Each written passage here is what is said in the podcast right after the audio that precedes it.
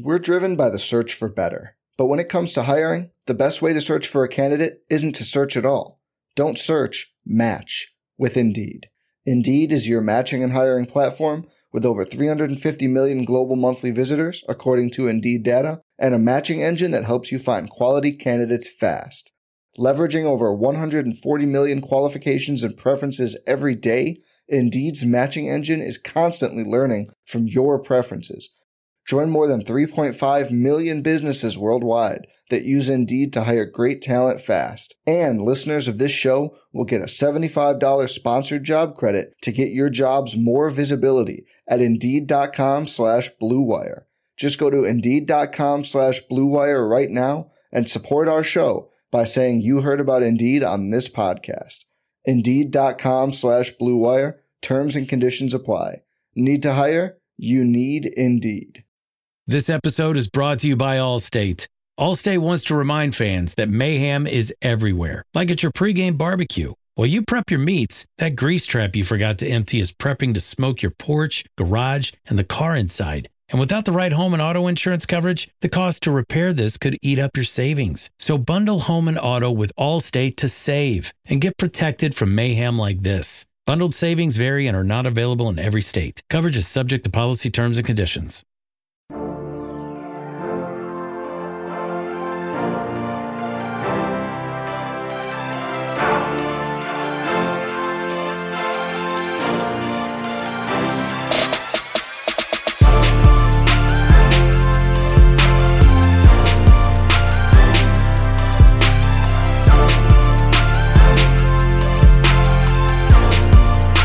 Hey everyone, welcome to the Roto-Grinders Morning Grind Podcast. I'm your host, Stevie T P F L.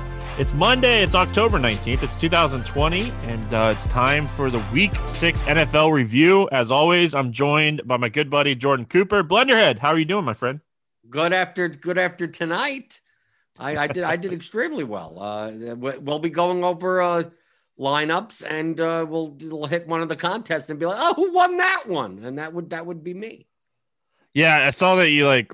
I felt like you jinxed yourself. Like anytime you like, I need it to hold for the afternoon. It like never holds. And like, this is like one of those cases where it actually held. Like, um, well, I saw, I saw who was behind me. I saw like, there was mostly Gaskin and Dolphins behind me. And it was like twenty plus points. So I'm like, okay, this has a reasonable shot to hold. If it was like a one point difference, I wouldn't have tweeted anything. I'm like, okay, prayer, prayer emoji. Let's go. Let's not hope. Even though I have a ton of Gaskin, uh, I, I don't. I don't need any more Gaskin now. I'll take the winning lineup in the slant. So we'll get to that um, in a minute. Uh, awesome! Congratulations to you. Um, uh, you played whoever you wanted. Um, I'm. I'm so pumped you played T. Higgins. It was someone that I was um, overweight on, and I talked about on the podcast as being like a sneaky play this weekend. So. Um, I'm really glad that you played T. Higgins. You played whoever you want, and you danced your way uh, to a fifty thousand dollars payday in the slant. So, and, and you've talked about it. We talked about it in depth last week when we were talking about like contest selection and stuff like that on how awesome like this tournament is in general payout structure wise. So it's really good that like you talked about some of the leverage Sunday morning. You talked about last week on the review show with me on how the payout structure and contest selection for each slate is different and how important it is to know what contest you're entering. So uh, just good to see you get a nice little bank. Um, awesome, man. Right. I eat my own dog food. I, I say what I do and I do what I mean. And that, that's all you have to do. And the, the, the right guys ended up in the right lineup based on building in Lineup H Q. And, and there you go. So each week we um, we start with our cash games. We talk DraftKings on this show when we do the review, just because we have Results D B um, for DraftKings. So it's a tool on Roto-Grinders. It's very very helpful. Um, go back, like I, we got we got a tweet today that was that said, "Why is the review show helpful for the next week?" And that that's just so much like simple thinking. Like it is. One of the most important things that you can do is go back and review your own process and review others' process that are doing well. Right. That's why there's still an edge in D F S. Like, yeah. like I always say with play wherever you want, it's you're, it's not about the plays. It's about the process. It's about lineups, not players. So it's not a matter of like, oh, my winning lineup had X player in it. It's just like, well, that, X, that player correlated with another player and he fit in that slot. So like, that's, that's why he was in there. And the same thing with going over cash lineups. Typically in, in cash games, in double ups, head to heads, there's a much more condensed pool of players that you use that are typically the higher median projected players, because you don't need to hit a two hundred fifty plus point score in order to, you know, you just need to come in the top half of your contest and you're good. So you could take, there may be maybe twenty, maybe twenty guys. And then you have to find the best construction of the nine. And then t- pretty much a lot of times at higher stakes, you're dealing with two v twos, one v ones, three v threes, all around those types of players where you could take a look at, at a skilled player lineup and go, okay, I, I, I consider that construction. I didn't go that way, and I won or I lost based on that. But most of the time, you know, if you're if you're if you're on players that you see in the higher stakes double ups that come in at single digit ownership, that means you probably screwed up, even if you won. So going through and seeing, okay, what constructions uh, were viable, were the most viable in cash games, will help you in the future. So you're not, if you, if you open up your cash game, especially cash games, if you open up your double ups, right? If you're in the big, giant, massive single entry double up and you see half your players at single digit owned, it does not matter if you win or lost. Do you, you had a less skillful lineup. If you continue to play that way, you will lose money. You want to, you want to study the winning players, not the winning lineup. So that's what we try to do on this show. Each week we um we start with our cash lineup. So um, I don't want this... to start with my cash lineup. I'm glad that I binked, because that saved that saved the hell out of me. I got dusted in cash. I did too. Um, so e- every week, like on this show, I-, I talk about how like I play a main lineup. Well, I thought it was smart this week to not play a main lineup and separate my single entry um and my cash lineup team, and I should just stick to what I'm good at. Like my, my single entry team put up one hundred fifty-three points. My cash lineup put up one hundred twenty-three points. It's like, I you should still just beat me. Both of them still beat me. Well, let's, let's talk about it. Um, I always let you go first here. Run down your um, DraftKings cash lineup. Oh, I don't even want, I don't even know. I don't even want to look at it. I can run down the general cash, like core type of the player pool that you No, you got to run down yours and oh, then we'll get in. I don't know how much I scored. I, uh, I okay. So this is what I did. Uh, I played Fitzpatrick at quarterback. I played three running backs. I played Alexander Madison, Mike Davis, and David Montgomery. The tight end spot, I played Irv Smith. In the defense, I played the Vikings. And my three receivers were A J Brown, Terry McLaurin, and Davante Adams. I originally had Thielen, Thielen and Burton. Uh, I believe that that was the uh, the blitz optimal. And uh I was. I didn't think I needed to pay seven thousand three hundred dollars for Thielen. I thought, can I get seven hundred dollars and get, just get Davante Adams, right? Because I, I just, I just thought that he had such a higher target share that I mean he was going to get more targets than than Thielen. So I did that. But I also considered other constructions. Okay, so like at the quarterback position. So that this is the rundown of like, here's the player pool that I looked at, and then how do I build the lineup? And of course, I made all the wrong decisions. Uh, so at at quarterback. You, you probably you played either Fitzpatrick, Tannehill, or Stafford. Okay, Stafford was third on my list for me personally. I think I'm going Tannehill or Fitzpatrick, fifty-nine hundred. I'm good. At running back, I thought there were five viable, and I'm using one as not as viable on DraftKings, but the, I mean he got there. Uh, that would be Madison, Davis, Montgomery, and Myles Gaskin. The fifth one is Derrick Henry. Better play on FanDuel, a guy that barely in the passing game on a P P full part P P R site. If you had to choose between Madison or Henry, you take Madison, right? And then the, then if you choose between Davis or Henry, you take Davis. And then the three seven K running back build probably was not optimal. But of course, Henry smashed, and he was actually higher owned in the lower stakes than in the higher stakes uh, significantly. Like in the higher stakes, Henry was like twice as less owned. So you can see the sharper players did not play Henry in cash games on DraftKings. Then at tight end, you probably punted with either Irv Smith or Trey Burton. Uh, defense, you probably played either the Vikings or the Dolphins. Dolphins were twenty-nine hundred, Vikings were twenty-three hundred. And the wide receiver pool was uh, the, tr- the A J Brown was the number one choice at fifty-six hundred. They didn't price him up after the last game. Uh, and then you had Kenny Golladay, Adam Thielen, uh, Chase Claypool was viable, although the uncertainty on what, what he, he was going to do after he just, you know, one game sample size, we don't know. Uh, you could have played Terry McLaurin, Devontae Adams, if you wanted to pay up. But I mean, that's kind of, kind of like if you, yeah, if you play Philip Lindsay instead as your cheap running back, I don't think you were, you were nuts to doing that. Uh, but I mean, I, th- I think that's, that's pretty much, pretty much the core. I mean, if you played, I don't, I don't even know what other receivers that you would have played in cash games, but that's, that's pretty much it. And Burton, uh, Ersmith had a pretty good game, but Burton had a much better game. And then uh, Claypool gets there on four targets and a rush. Golladay gets there on five targets and four catches and gets the one hundred-yard bonus. Well, Gall- so that's Golladay... Why, that's why, like, I was off of Golladay. I was like, I, do I need Golladay? I thought McLaurin he... had just as much volume. Yeah. And, and the Lions spread the ball out enough. So I'm like, McLaurin's like the only guy there. So, like, I'll take McLaurin, even though his downside is inefficiency because you have Kyle Allen throwing him the ball.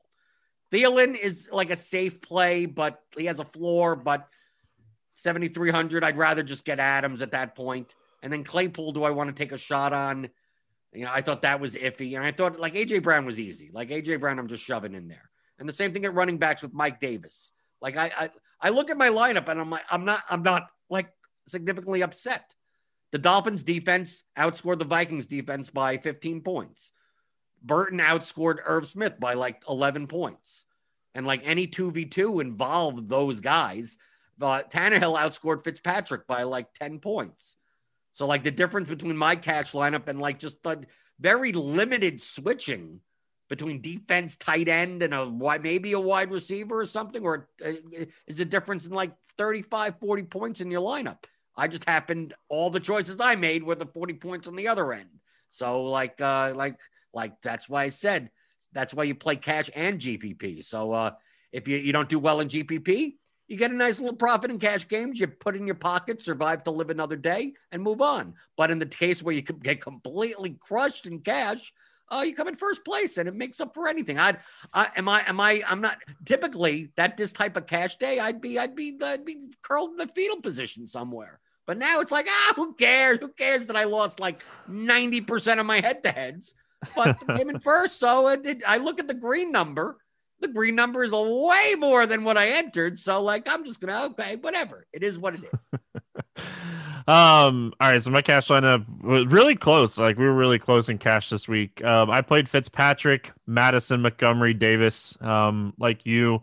I played Thielen, Golladay, Claypool, Burton, and Bengals defense. So my two v two that I was, like, debating on, I was on the wrong side of my two v two as well, and that's why my single entry team did so well. I was debating on Julio and Thielen or Miami and Cincinnati defense. So, like, Julio with Miami defense or um, Thielen with the Bengals defense. So, like, I was playing Golladay. His numbers are not going to show. Like, he had um, he had three or four four pass interference calls against him. Like, easy, one of them was an easy touchdown. He got ran through. So, like, listen, he got there. He scored seventeen and a half points. He wasn't going to kill you. Claypool, like you said, he did it on limited targets. Um, he is such a, they really like him in Pittsburgh, and he's such a big athletic guy. When the news came out that um, Johnson was going to be out, like, Claypool at fifty-two hundred, I didn't want to play the Titans. And, like, that's why I got crushed today in tournaments. Like, I was way underweight on the Titans. Um, and, and, like, I just didn't want to play the Titans. Like, Derrick Henry, he crushed. He crushed on, like, two on monster two plays. plays. Pretty much yeah, two like, plays got him there. And, like, that game ended up being, like, a shootout. And it ended up crushing. So, like, you know, you definitely needed to have exposure to Brown and Henry and Tannehill. Like, Ryan Fitzpatrick was great in the first half, but he didn't need to do anything in the second half. Um, they just absolutely manhandled the Jets in that game. And I, w- I had Fitzpatrick, and I was a little worried about playing the Miami defense. But overall, like, my cash lineup, it doesn't bother me looking at it now. Madison had a bad day. Montgomery had opportunities to score touchdowns and didn't get in the end zone a couple times. Um, Mike Davis had like two or three targets um, in the first three quarters of the game. Like it was just, it was just a weird, weird day. But like Trey Burton was an automatic for me when the news came out that Cox was going to be out. I like Burton before the news even came out. Like he was a guy that I had wrote up in like expert survey and stuff this week on Wednesday. Um, so like that was an easy decision for me. Like uh, again, I'm with you. Uh, I, I on DraftKings, it was just it was Madison over Henry. He didn't get the workload.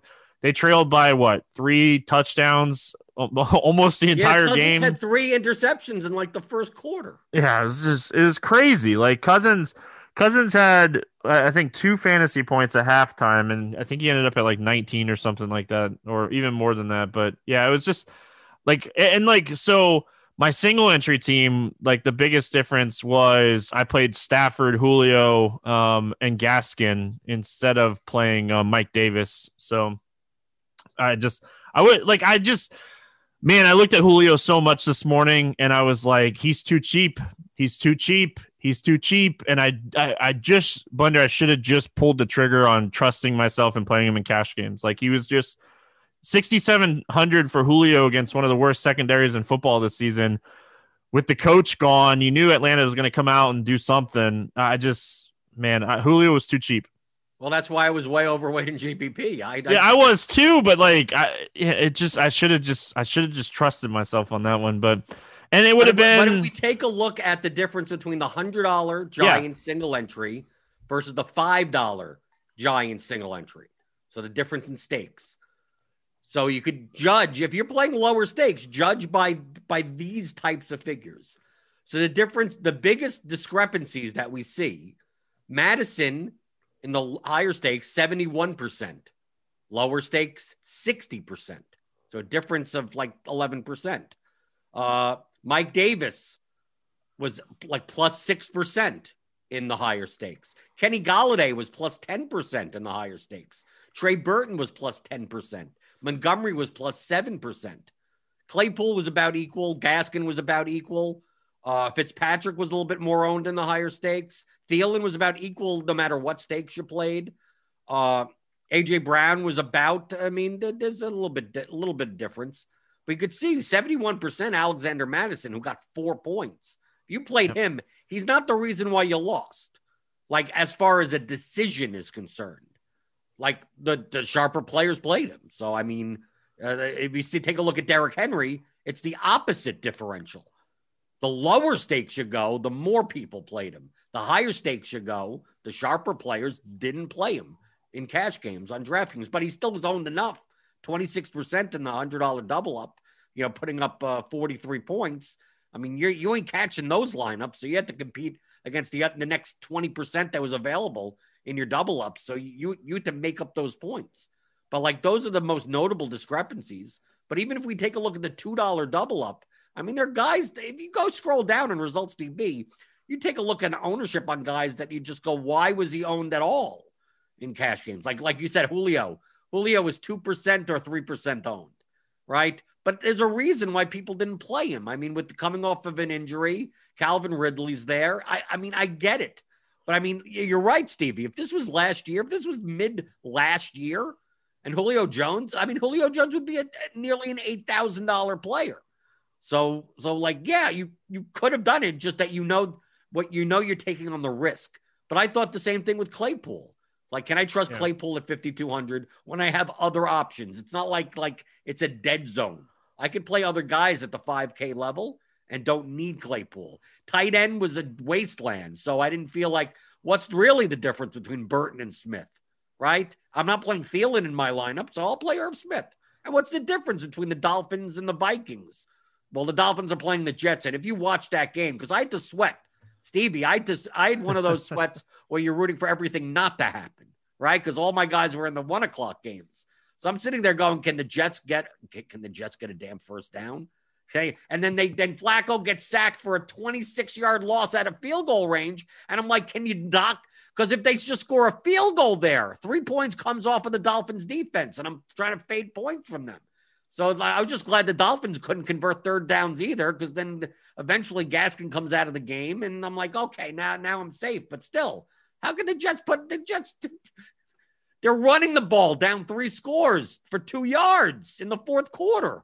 I'm sitting there going, can you just, I, I'm fine. If, hey, if you can get the first down, I'm fine with that. Let the clock run. I just need these games to end. But it just get when, when you have to rely on the Jets sweat and like, you, I can't give up like twenty-two points. And it's like, it's the Jets because Flacco could throw a pick six at any time. We have no idea what's going to happen.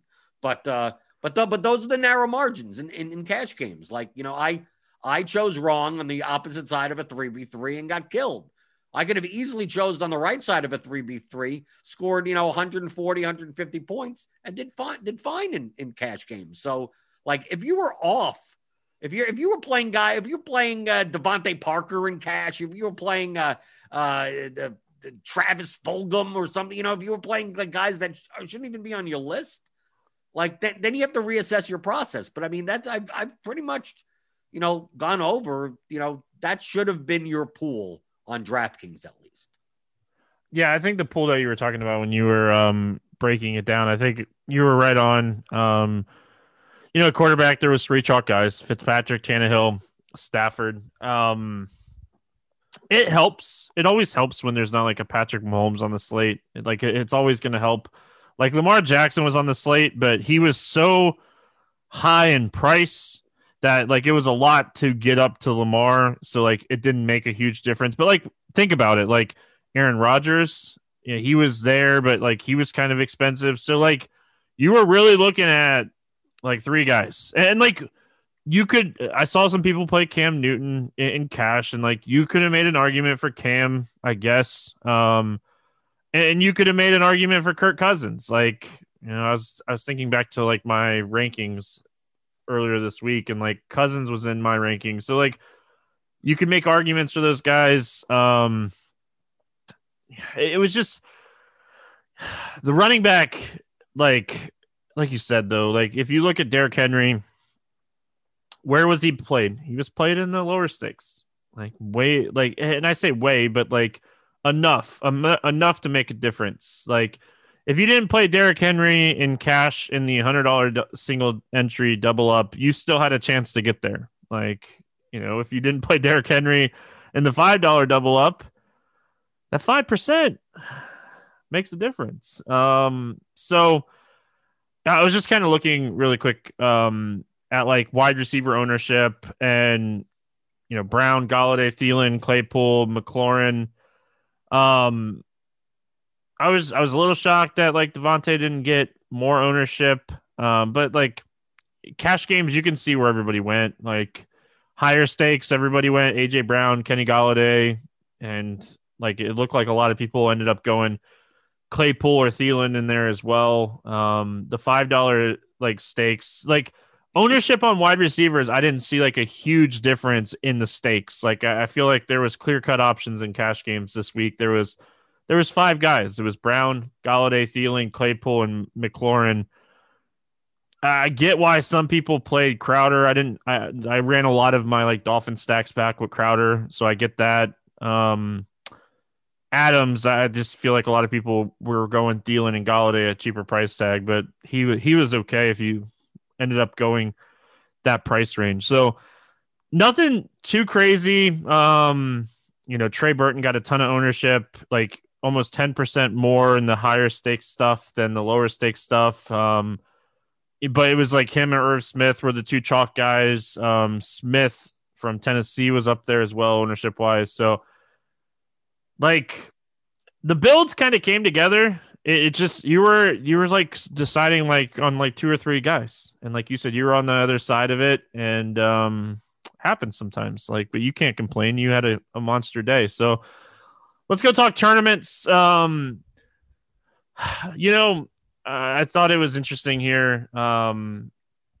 you know, the first thing that I, I always kind of look at is like, where were my stacks and what was the ownership with like the stacks that I was kind of playing? And like Jefferson, He was a it was, he was a huge difference maker today, and like you had him on your winning slant team. Um, he was a huge difference maker today. But the thing, like overall, like Julio was under ten percent, like Ridley was around twelve percent. So like, where was the ownership on Atlanta? because Thielen was twenty-seven percent. Jefferson was thirteen percent. Cousins had a ton of ownership. Irv Smith had a ton of ownership. Where were Madison, people running Madison back? Was the highest owned player. Madison was a, uh, massively owned. It's just like, Blender, you knew I was coming on and talking about it, I'm sure. Like, that's the first thing that I noticed. I was like, they were one of my, like, that game was one of my main focuses. It was a lot of people's main focuses. And, like, I had a lot of Julio and a lot of Jefferson. Like, my running backs killed me. So, like, I'm not celebrating with you.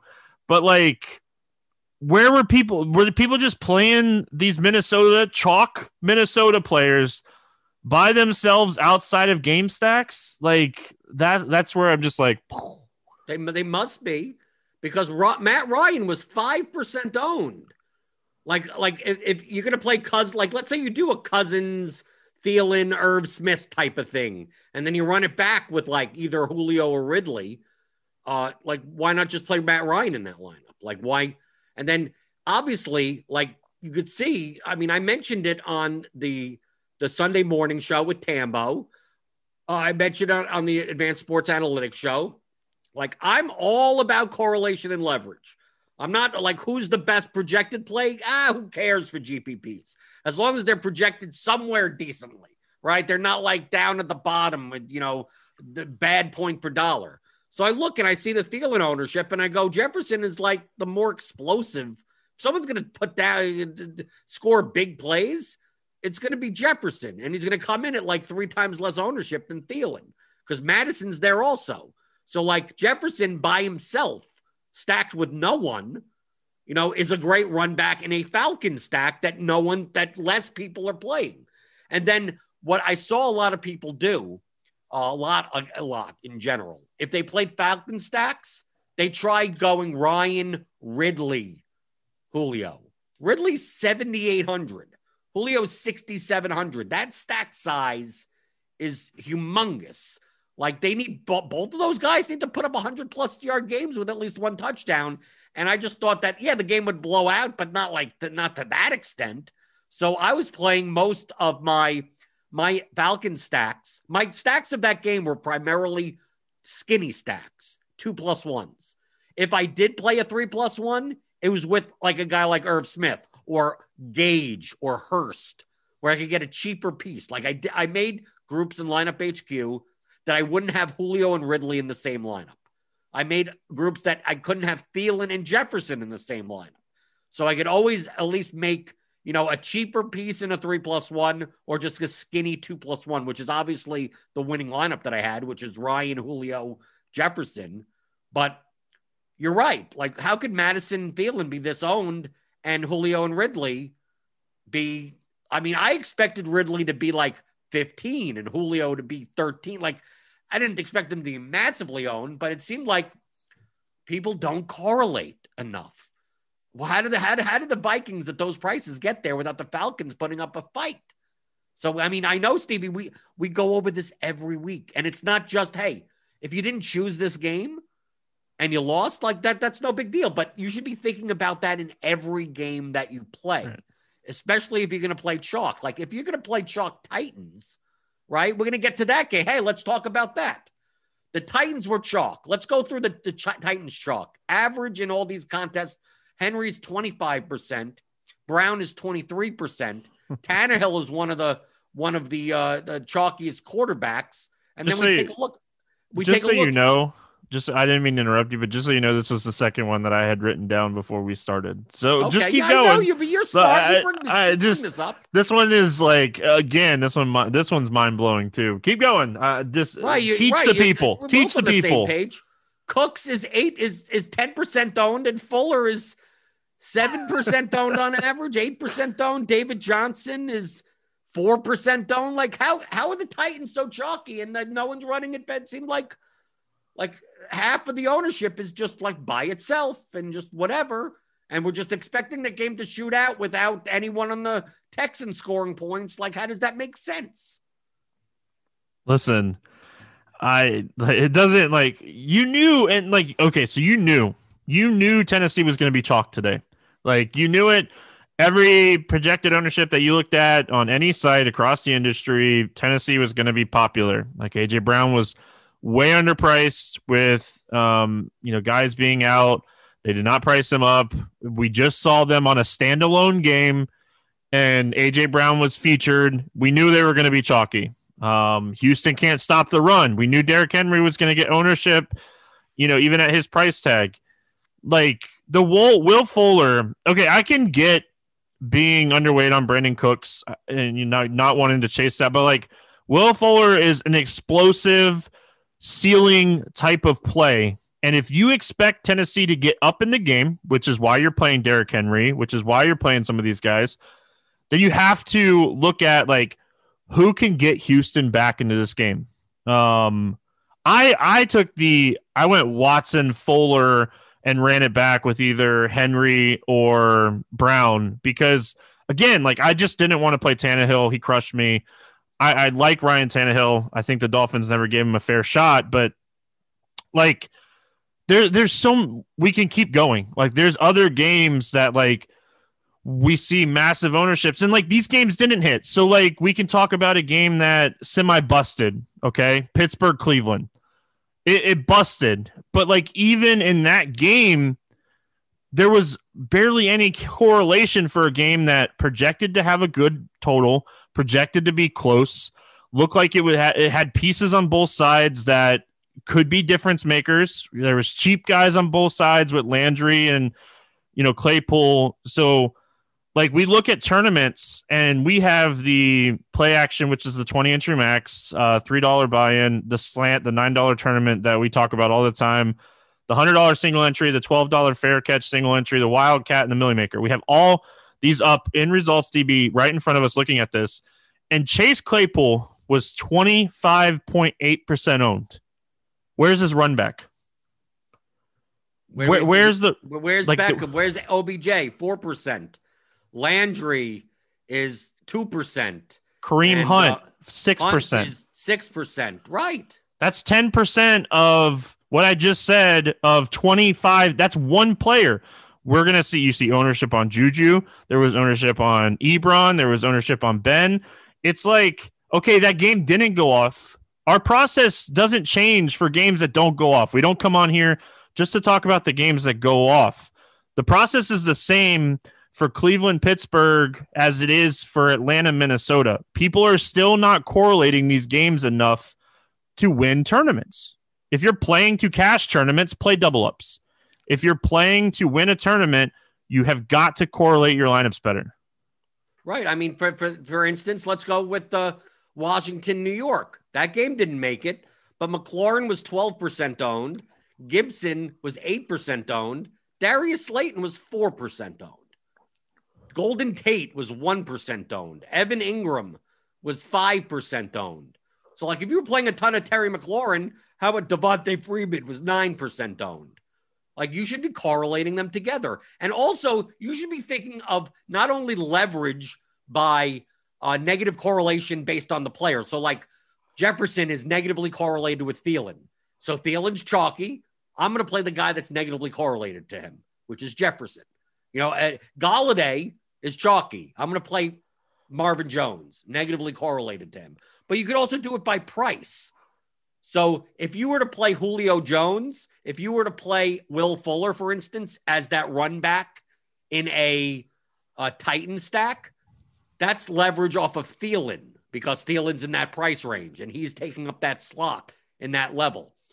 Me playing Brandon Cooks in my lineup is leverage off of Claypool. Claypool's fifty-two hundred, Cooks is five thousand. Darius Slayton was in that range, fifty-four hundred. Claypool and, and Brown and McLaurin kind of got the ownership in that range.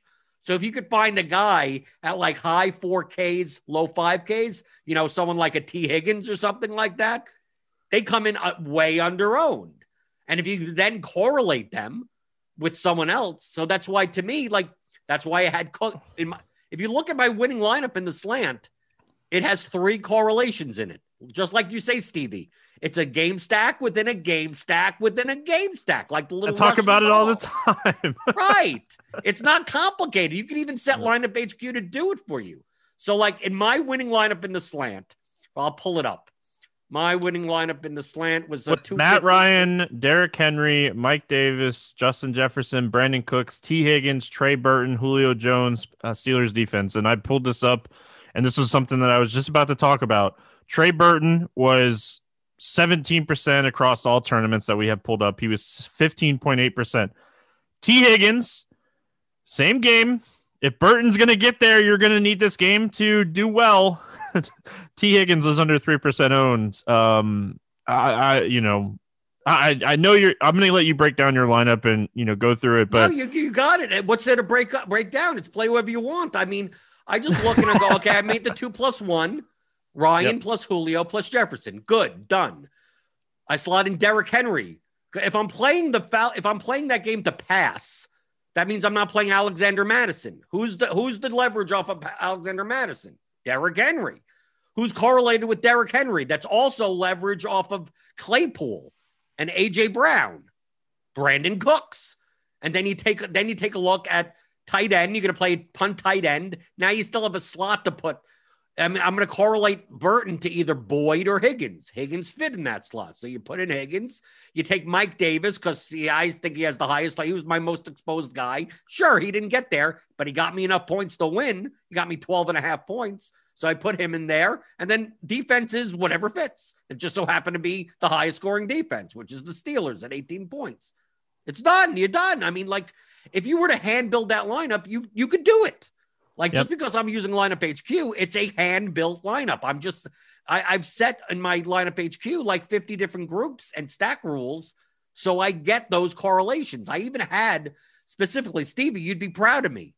I, I even had, you have to even think of the even the minuscule stuff.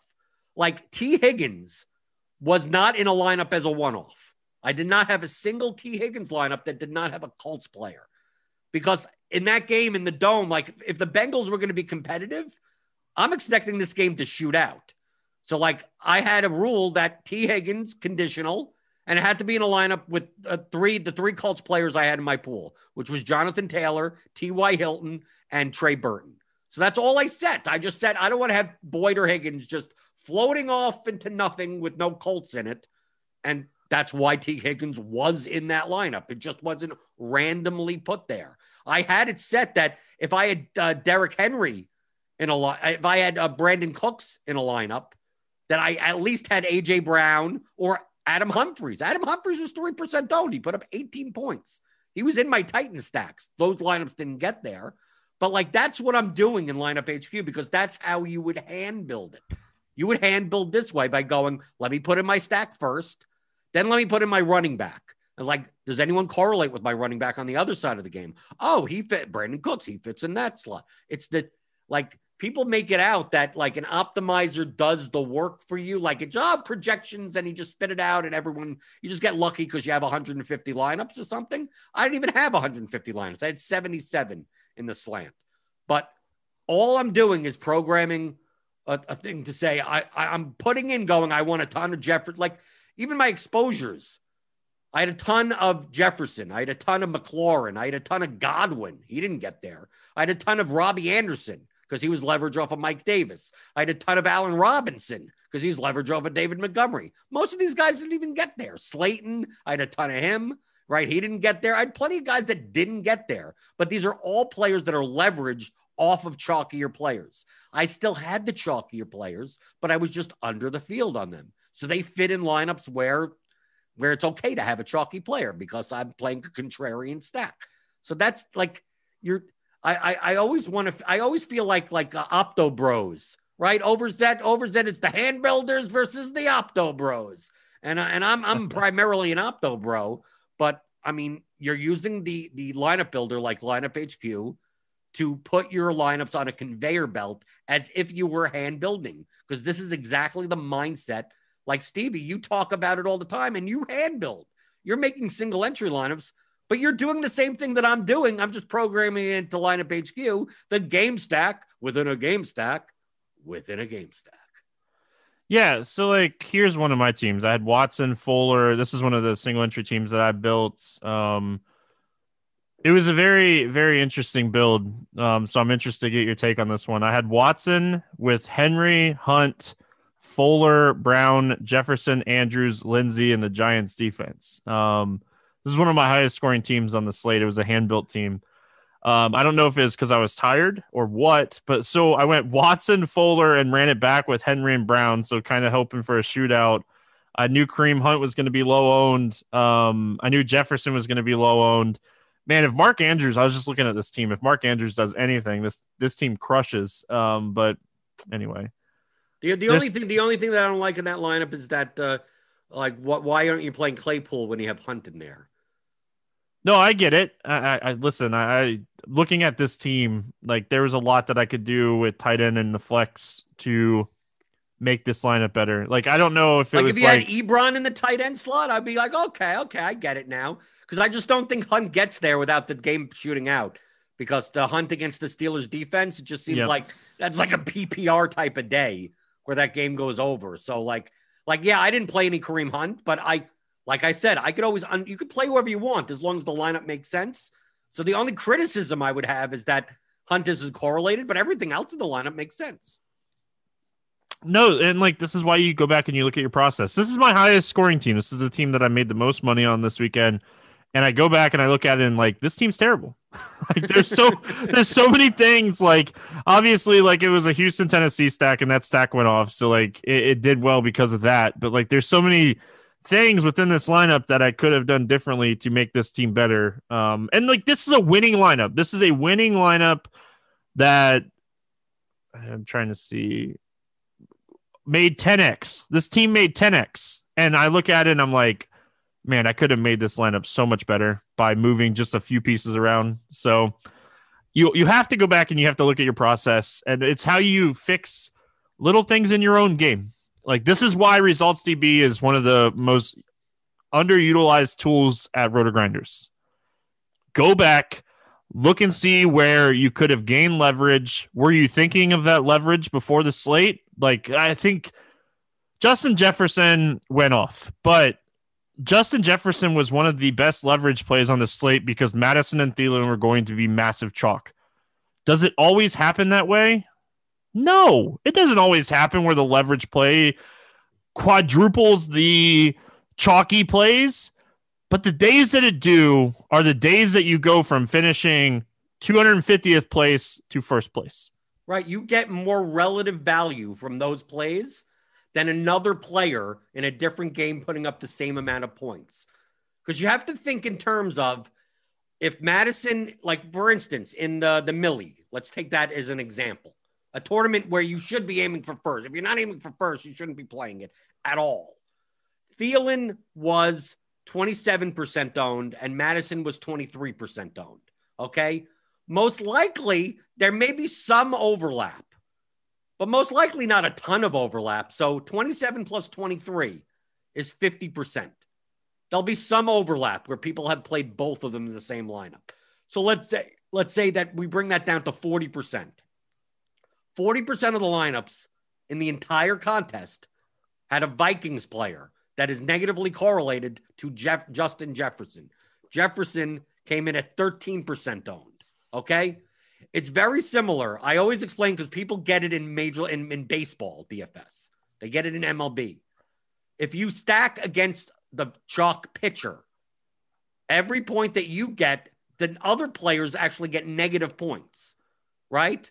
Every everything that your player does negatively affects the player that a lot of people in the field have. So every catch that Jefferson gets, Thielen's not getting. Every touchdown that he gets, Thielen's not getting. And then Madison's not getting. So instead, if I just picked a random guy that had forty points in another game, great, you got forty points, but it didn't come out of the forty percent of lineups in the Millie that had Thielen and Madison, because Thielen and Madison could still get there, right? They could still get there, and the, this guy in this other game could get there also. They're not correlated in any in any capacity because they're in different games. But when... It's not like uh, it's not like I'm predicting Jefferson is going to do well. All I know is that if Jefferson puts up a major score, all the Thielen and Madison lineups, I'm gaining like those forty percent of lineups, I'm scooting over much higher than other lineups in the field.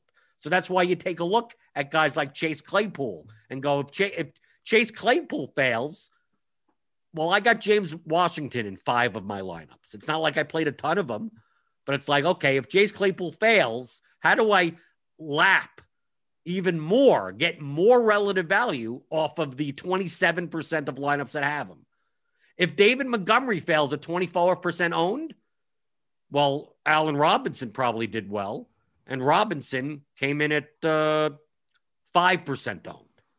So that's the that's the definition of a leverage play. I'm not predicting them to do it this game. All I know is that if it happens, I gain much more value in a G P P than just randomly picking someone that's not correlated to them. So that's why determining what is the chalk, being a good cash player helps you with that, even if you just play G P Ps. Determining what is the chalk, what are chalk constructions, helps you now look at and go, what's the leverage play? Like I, I galaxy brained, and I, I, I know I had a big take on the this, uh, the morning show on Adrian Peterson, right? It's like what what what got me on Adrian Peterson? I mean, he scored a touchdown, and uh, DeAndre Swift was actually the better Lions running back. Same concept. I just chose the chung's the slightly wrong guy. Golladay was chalk. How does how how do the Lions put up points and Golladay fails? Well, if the rushing game happens, because Stafford was going to be chalky and Golladay was going to be chalky. So what's the leverage off of the passing game for the Lions, the rushing game? The problem is they have three running backs, and you have to guess which one's the one that's going to go off. I went with A P, but if you went with Swift instead of A P, it's still the same leverage play. Swift put up thirty points. I could have chosen Swift over Peterson. Hell, I, I played Peterson in fourteen lineups. I could have made seven Swift, seven A P, but the process is still the same. What is the chalk and what's negatively correlated with them? It's less probable to happen, but when it does happen, you gain a lot more in your G P Ps than you would just randomly picking, I think this guy's going to do well and that guy's going well. So this is this is what I mean by game theory. Like, I'm not looking at going, I think these guys are going to do well. I'm just building lineups based on an outcome. I don't know if that outcome is happening today, but if this chalk fails, this guy does well, and I'm in position to win. Kenny Golladay was twenty-six percent, and um, Marvin Jones was four percent. Like, right, Marvin, jo- Mar- Marvin Jones didn't get there. Like, no. But it, next week, if Golladay is going to be thirty percent and Marvin Jones is going to be five percent, guess what? I'm going to have exposure to Marvin Jones because of the leverage. Like you, you sent out some tweets and I was dying. Um, was it Saturday night or Friday yeah, night? Yeah, I was sending were... out like, what's the proper definition of like four players that were all in the same price range. And it's like, what would be a leverage? And like half the people got it wrong. And I think they got it wrong for two reasons. One, they don't know. They don't know what leverage means. Or two, they're very bad at predicting ownership. Because I also got some tweets like, oh, it has to be this guy because everyone's going to be on the Ravens. I'm like, what? Every, no one's going no, no one's on the Ravens. Like the Ravens aren't chalky. And then like, I would get so many of those replies. And that's the reason you need to get a premium membership at Roto-Grinders. Because if you're not good at gauging ownership, well, Jimeno does the ownership projections. He even runs like a, like an R squared, and like one of the one of the best N F L ownership projections in the industry. I mean, he, he he's with within within a couple of points on mo- pretty much all players for these large field G P Ps. So if you're having a problem with that, you should definitely sign up for R G Premium. And then obviously, like under like we ju- I just explained what leverage is. So if you wanted to not, let's say you didn't even want to look at matchups or anything. Let's say you didn't even want to, you don't even know the teams. All you have to do is look at ownership and go, oh, Thielen's owned. I'm going to play Jefferson. Like you, you could do that. You could, you could, you could legitimately build lineups just by what's the chalk. And if that chalk fails, who benefits from it? And then just play those guys in the lineup, uh, revolved around other good plays. So like I said, like in my winning lineup, I still had Mike Davis in the lineup. I still had Derrick Henry. I still had, I still had some chalkier players because they were the higher projected players anyway.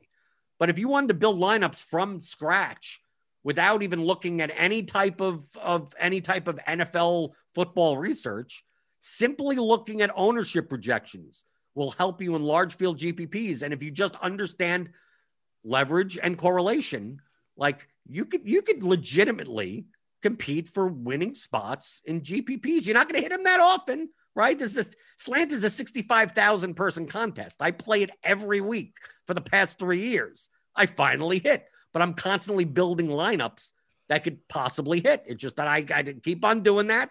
I got seventy-seven today. Let's, I just need the one that gets there, and it makes up for like this, this, may, this G P P win makes my year in D F S. Right. I, I, this, this automatically makes me like, I, I'm, I don't play enough volume that I'm not playing hundreds of thousands of dollars or whatever. So like, can I get one or two of these a year? Well, I'm good, but you have to build lineups in order to get yourself in that position, and not lineups that are like min cash type. So that's why correlation and leverage is so important. If you don't have Roto-Grinders Premium, you can go back and watch the ownership report from N F L Week Six. It was the free product from this past week. They do this each and every week. E. Scott, Chris Cimino, they talk about the high ownership guys. They, it, like this is a premium show that they do every week. Go back and watch that show. They tell you who the chalk is going to be, and they were uh, they were really spot on again this week. Like it, it's it's close every week. Um, so and also E. Scott is a tor- is. I mean, E. Scott is a, is old, is an O G G P P player. He's someone that I learned from. Okay, so like, like don't like I I only started playing in two thousand fifteen. So when I started, like he's the t- Scott Hanson. He's the type of type of guy that like I'm looking to go. How does he build his lineup so I could learn? So even on that show, he's talking about the same thing of like, well, if this guy's going to be owned, maybe I'm I'll be more on this because he'll be lower because we have it. it they t- it's the same exact thing. It's all under, it's all under premium. I mean, this is, this is kind of how you play G P Ps. So if you, if you want to have accurate ownership and, and, and a good solid understanding of game theory, I mean, sign up to R G Premium. And I'm, hey, if you have any questions, if you're new and maybe some of these concepts are, you know, you're trying to, trying to get into your brain, I'm always in the, I'm always in the Discord, in the premium Discord, stat me there. If you're, if you're a subscriber and, and I, I, I've had, I've had times that, that I've spent four hours explaining stuff in the Discord. I probably shouldn't be spending that much time trying to teach, but, uh, but, but that, that's, that's the value in it rather than, than just go, Oh, I think, Oh, it, how, how is Galladay going to be chalk? Like, no, he's definitely going to be chalk, right? You don't even have to gauge that. You just look and look at Lineup H Q and it goes, wow, he's twenty, twenty something percent owned, and go, well, I guess I'm playing the rushing game, right? I'll still play Galladay in some lineups, but maybe I play Galladay in lineups where I'm playing a Minshew stack, right? So I'm playing the chalk guy, but I'm playing the other side of the game. So at least it's not like, like super, like I, I'm not getting any leverage off of anything. Man, I was, um, way overweight on Minshew today. Like, really? And, Who'd you pair yeah. him up? Did you see Keelan Cole had the quietest one forty-three yard game he could possibly have?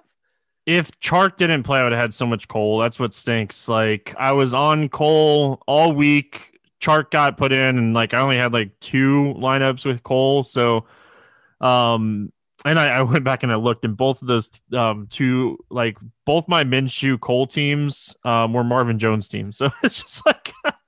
Can't win. Um, hey, listen, no, I was it's watching fun. On Red Zone. Yeah. The game, the one p.m. games were over.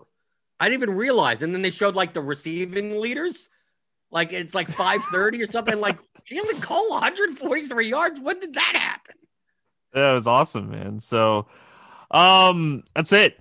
I don't have anything else. Uh, do you have any final thoughts before we get out of here? Game was a Theory of D F S, right? Theory, theory of D F S dot com.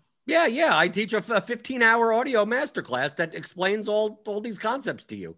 So you go to theory of D F S dot com, pick it up. Uh, I'm, I, I think I'm doing a video on my Lineup H Q process for this past slate to show, you know, like how I won based on like the groups and stuff and everything that I did. But I mean, I kind of explained it here. And then, uh, and then we got a, we got a, we got a, we got like a, if you're on the West Coast, You got a, you got a, you got an N F L game that you could watch while you're dead. Not many people are going to be working on the West Coast watching. We got two games tomorrow. I'll be on the, on the, the N F L show tomorrow with uh, Keith Ister talking about that. So, so tune in and, uh, and uh, yeah, yeah, this is the, re- this is a review. If you, if you're not getting anything out of these shows, you're not going to get better. So like, I, I don't want, I don't want to hear you know, that Stevie's getting trolled on Twitter with like, well, what's the purpose of this show? It's like, well, those are the people that we want. Hey, if you're a good D F S player, we technically, we want more of those types of people because they'll never learn. So, so don't be one of those people. Listen, we, we've had some awesome reviews as well. Um, you know, shout out to everybody who listens to the podcast in general. Um, this show is awesome. Like, these shows to me tell you more than like breaking down a slate game by game. Like I, I love doing game by game breakdowns. Um, I will always do them, but these slates, you can learn more.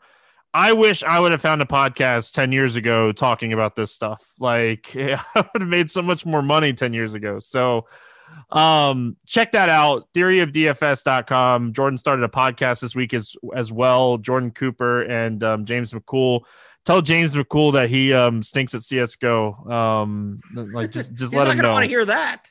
No, not D F S. Just the, the game. Oh, like the we've, game. We've, oh, we've oh actually... I don't care about the game. You know me. I don't. I don't play the games. I don't care. No, we we uh we've we've um played some video games together in the past. So just tell him tell him Stevie says he stinks. Um, that's gonna wrap it up here for the review for week six. We'll be back next week, week seven. Um, breaking that one down, talking about some Chuck, talking about some busts, talking about some guys that hopefully made us some money. So.